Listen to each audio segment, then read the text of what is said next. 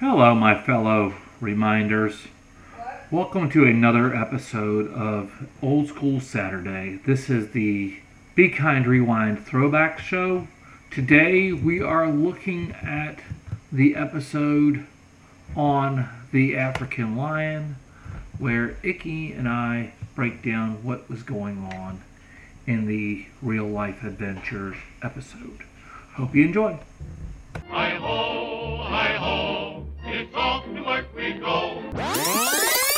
Born on a mountaintop in Tennessee, greenest state in the land of the free.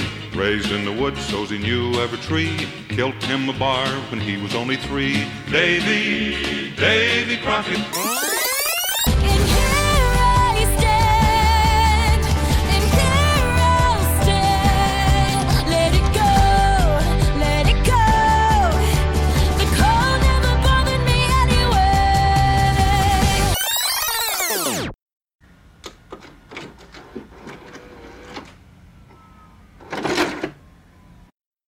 Welcome everyone to another episode of Be Kind Rewind. This is your Disney movie podcast. I am, of course, Dan Teets, and back in the studio with me after a couple of weeks off is the main man Ichabod Bones. What's up, party people? Glad to be back. It feels like forever since we've done a podcast. Well, hey, sometimes people have to work, and then there's holidays in there, so I figured I'd give you the time off for the holiday to spend it with your family, which is what you're Yeah. supposed to do. And holidays are a busy time where I work, to say the least. Yeah. So it's been hectic at the workplace. Yeah, well, we are we are definitely glad to get back together, even if we are going to be reviewing another nature documentary. Love it. Let's do it. All right. Well, tonight's nature documentary is the African lion, which I don't know why they called it the African lion, but we can actually get into that when we actually start talking about the movie proper.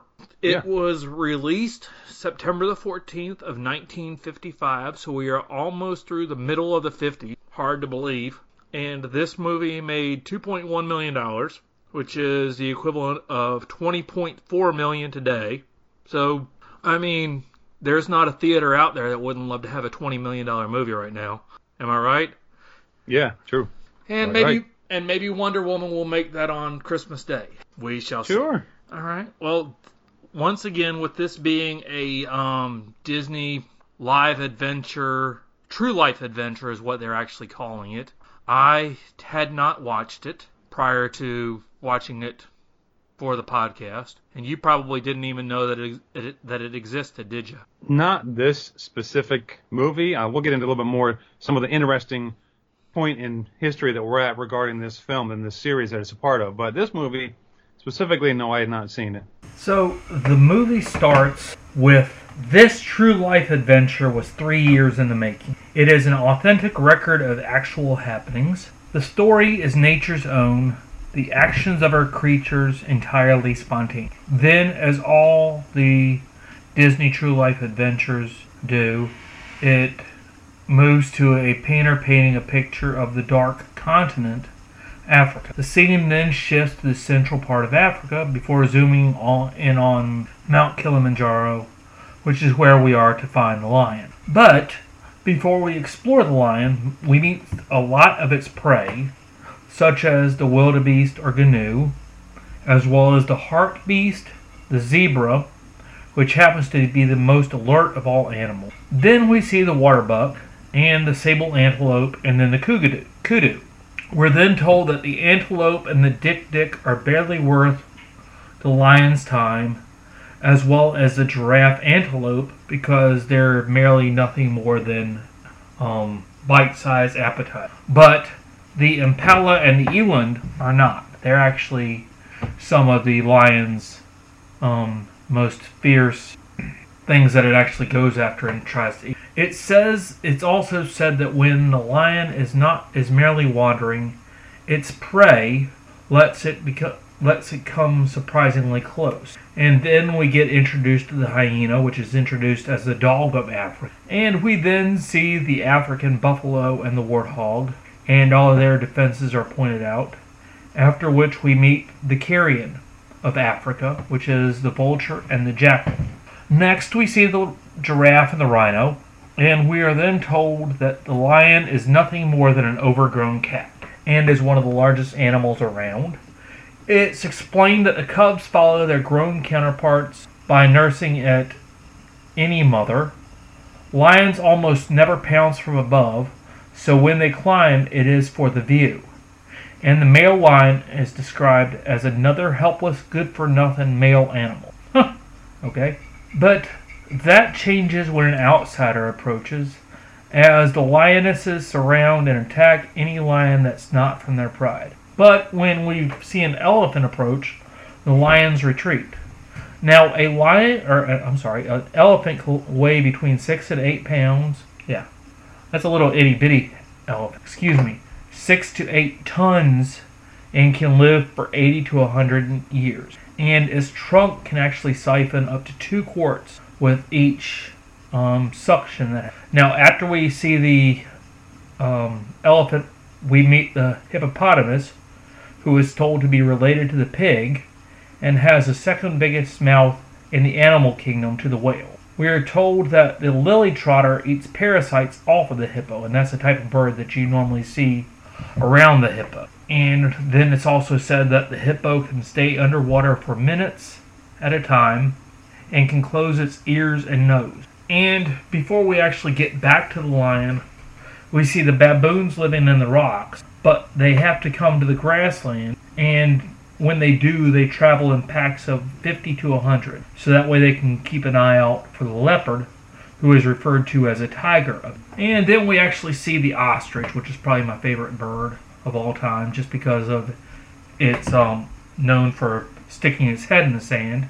And it's told that the ostrich can grow up to seven feet tall, have broods of up to 20, which is pretty big, and can run up to 40 miles per hour. And after we meet the ostrich, we meet several other types of birds, such as the greater bustard, the crowned crane, the secretary bird, and the corsair, and certain things are told about each of them. And then we actually go back to hunting, and we see a leopard who climbs up into a tree, and then before we actually see the leopard attack, we see a newborn wildebeest calf who it is said is expected to be able to walk and run shortly after birth, and the leopard will actually capitalize on the, on this fact to pick out his dinner, as he will grab a young wildebeest and drag it and drag it into a tree so it doesn't have to share its um, dinner, breakfast, lunch, whatever time it eats, with the carrion of Africa, which, as we have said, is the jackal or the vulture. And next we see the cheetah, which it's said that they can run up to 80 miles an hour, and she uses her speed to hunt down a gazelle. And then we go back to the lion again, and we are told that the lioness is the hunter of the pride. And for most times they use their they use a circling method to surround their prey, causing the animals not to know which way to run before being brought down by one of them that, that they weren't expecting. But the prey that the lionesses are actually after doesn't go very far, and pretty soon they have to go out and search again for their next meal. Now, during a drought, which is common in Africa, water is short, and it can lead to the death of such things as a two ton rhino who actually gets stuck in the mud that had been created from the very little water that had been left behind. So, the drought leads to dust devils, dust devils lead to windstorms, and with the windstorms, the animals are forced to leave to find water. And this is where we meet the locusts to descend on the grasslands and actually leave everything barren. But as with most nature movies, the circle of life is reborn with the tropical storms that reset everything to start over. And this is how the movie ends.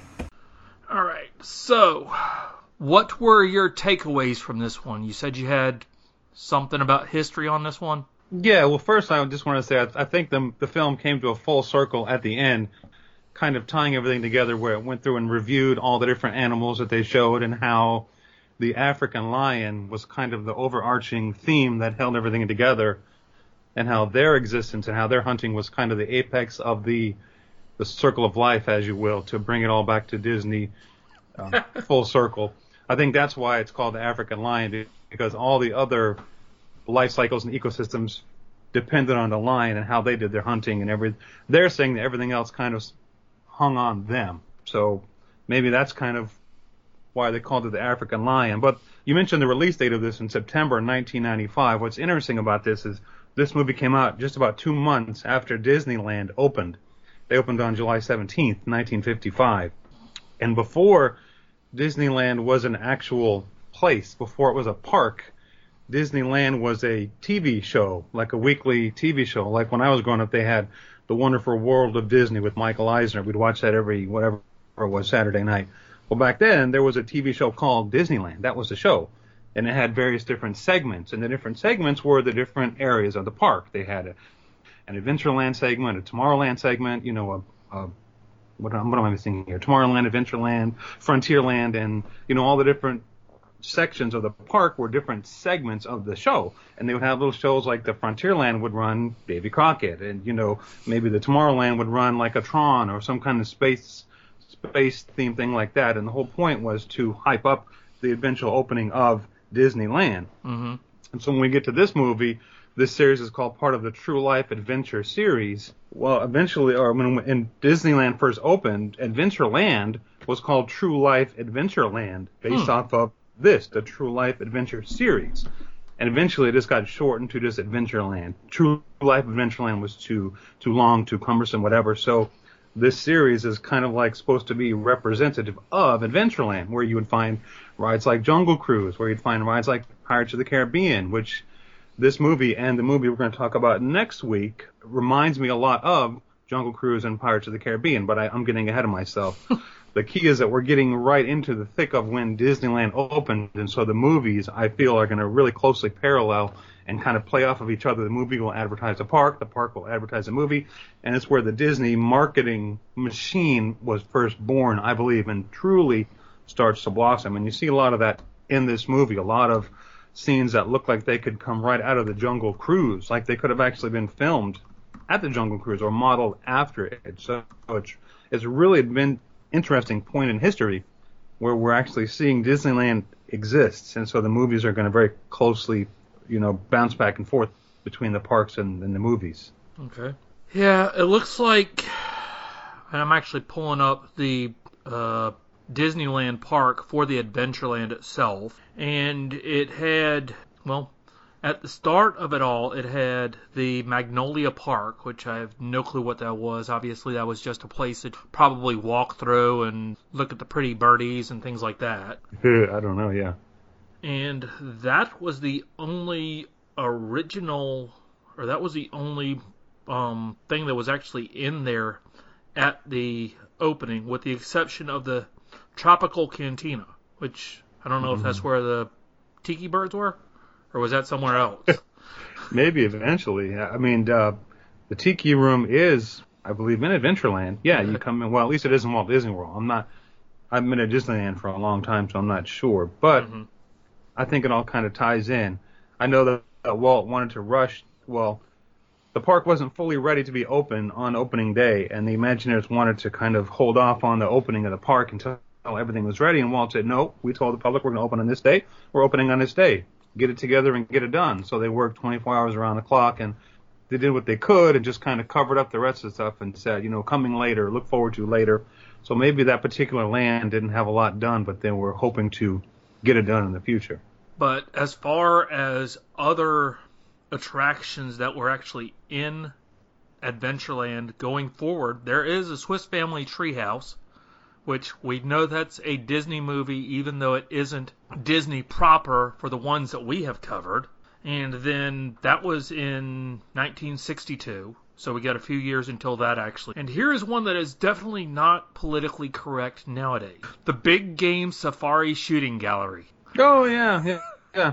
And then we also had Aladdin's Oasis, which had a dinner show and then it was just shortened to Aladdin's Oasis. And so that was what was actually in the park up until 2008. And I know we will pro- will probably come back and like you said, since all of this is starting to weave into interworkings of Disneyland itself and later on Disney World, because I want to say there was a, well, yeah, the, I actually remember watching The Wonderful World of Disney growing up too. Except I Yeah. somehow I don't remember Michael Eisner. Somehow mine was actually Walt, old Uncle Walt. Yeah, I mean the old ones, but when when the show came back on, like in the I don't know late '80s, early '90s, maybe when Michael Eisner started hosting it.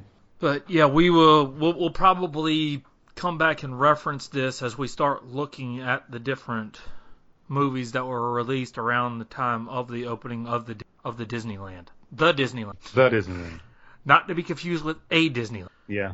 Well, seeing as how we mentioned the big game hunting safari, which is definitely not what we were not what I was expecting to read in an, in Adventureland. There was some killing in this movie because it actually took place I think over a 3-year time span they said, which was Yeah.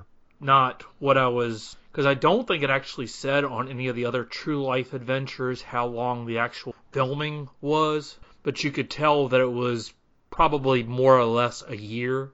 But there was a, I mean, we had a lioness killing a gazelle, and we had a cheetah killing a gazelle. Poor gazelles, they just kept getting killed. Yeah.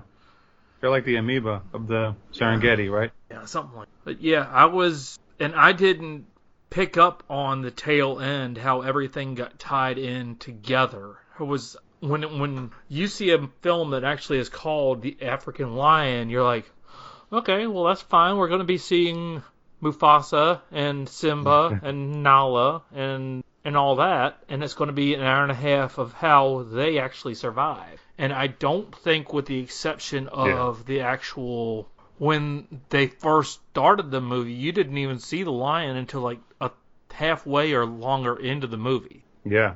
So I wasn't I would and like I said I didn't hear where they tied everything or I heard it but I didn't make a note of it to to figure out why they actually called it the African lion instead of like the African savannah or something like that. Because the other true life adventures were the dying prairie the living desert and things like that. I mean this this was definitely a it was another entertaining movie. It wasn't quite as jocular, so to speak, as the other one. Or I Yeah. didn't think so. Because it was more of a, well, we're going to show you the life cycle and everything that goes on with it. And I mean, there was some things that I actually did laugh at. Unfortunately, I didn't write any of them down, but I do know there was a couple of points where I actually laughed at some things. Like the, oh, with the with the elephants. Elephants having trouble getting out of the um the mud pit that they had actually made. Oh yeah, trying to climb their way out. Yeah.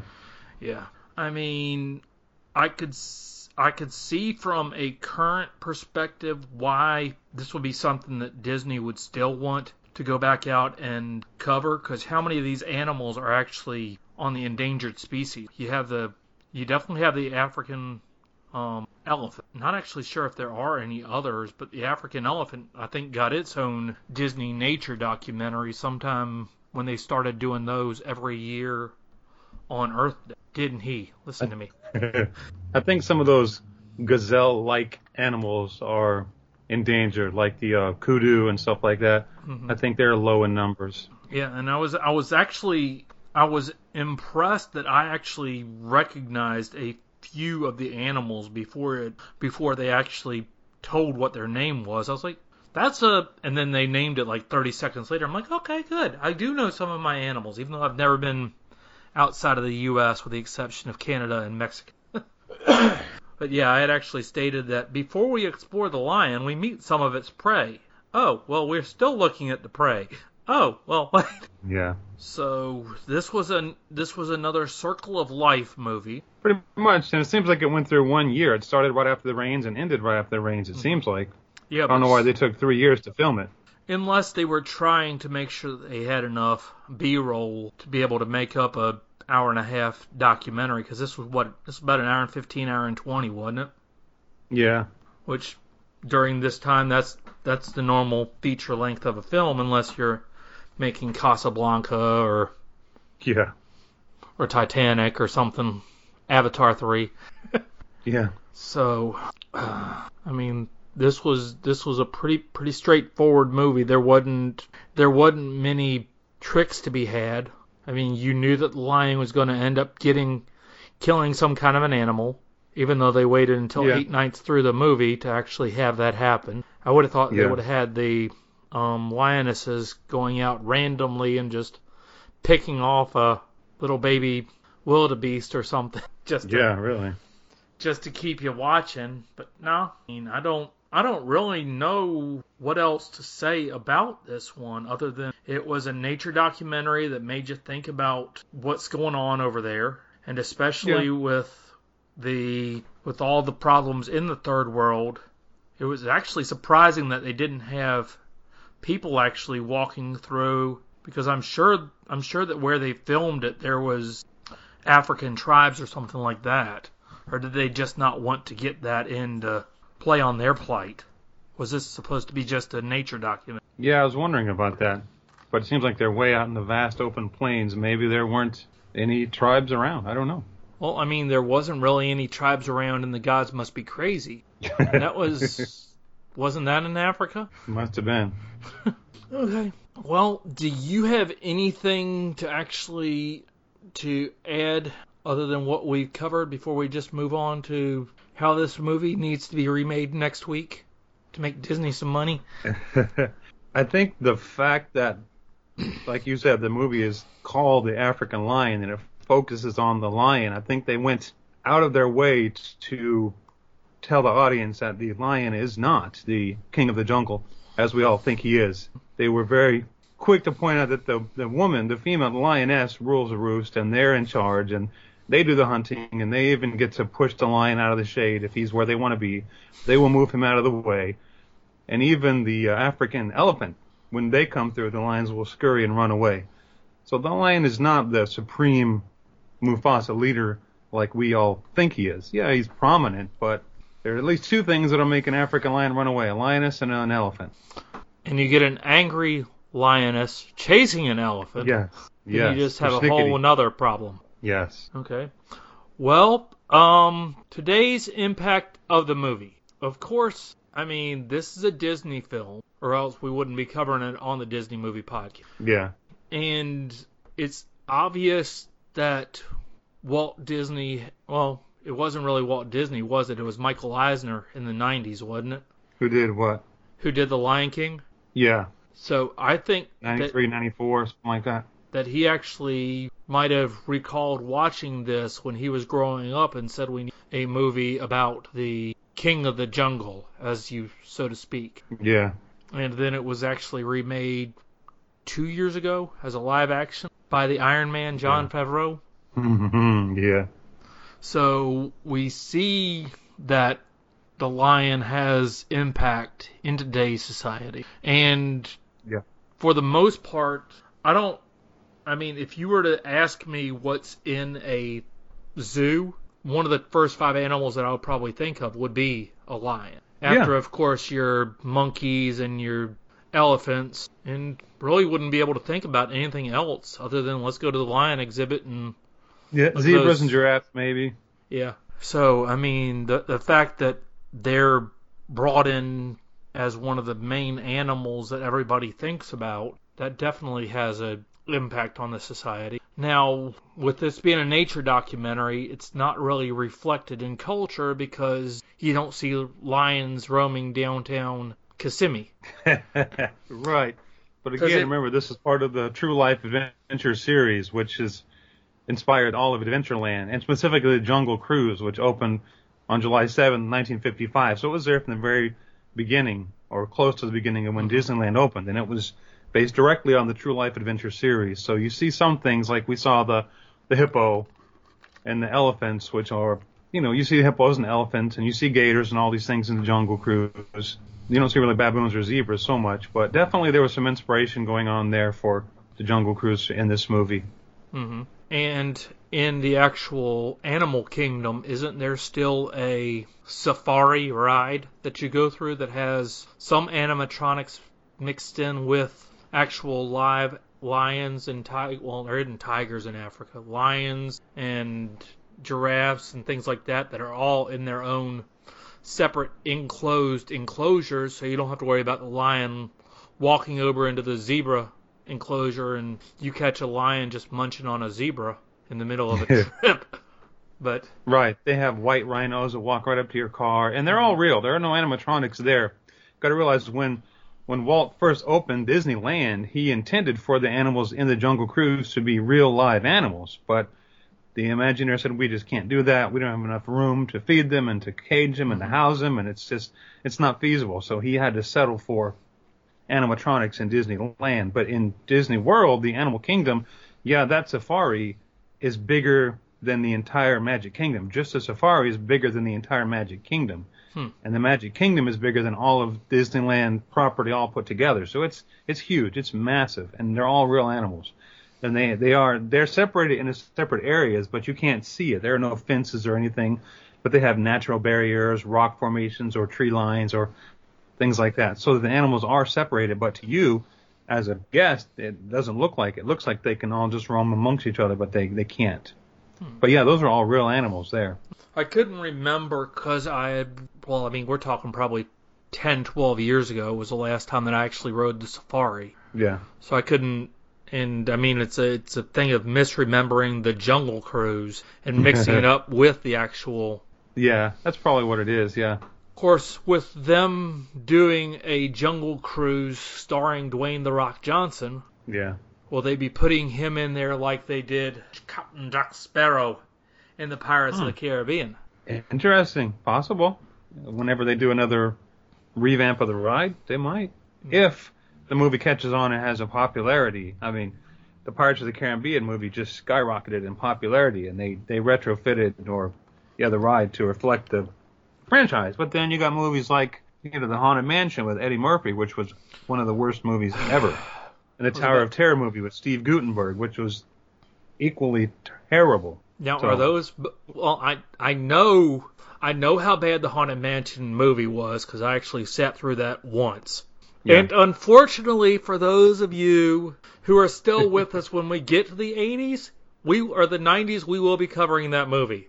So please send all of your hate mail now because we are giving you 35 years worth of advance notice. Get ready. But I didn't even know there was a um, Tower of Terror movie. Steve It's that forgettable. Yeah. Okay. Well, I mean that makes sense then. So that'll be another one that we'll be covering right after we probably cover Three Men and a Baby or something like that, because I think that's actually a Disney movie too. At this point, it probably is part of their intellectual property. As the as the intellectual property continues to grow and expand, and will soon be the worldwide leader. It will, if it's not already. Yeah. Okay. So, is there anything else that shows that this is mirrored in culture before we move on to the final question for this one? I don't think so. Well, how does this movie fit into today's society? Once again, we've got two different versions of the Lion King. Brings to mind the fact that lions are what everyone thinks of as the king of the jungle. Even though he's not actually in a jungle, he's in a savannah with droughts and things like that. But you don't talk about that during the actual Lion King because that would really depress people.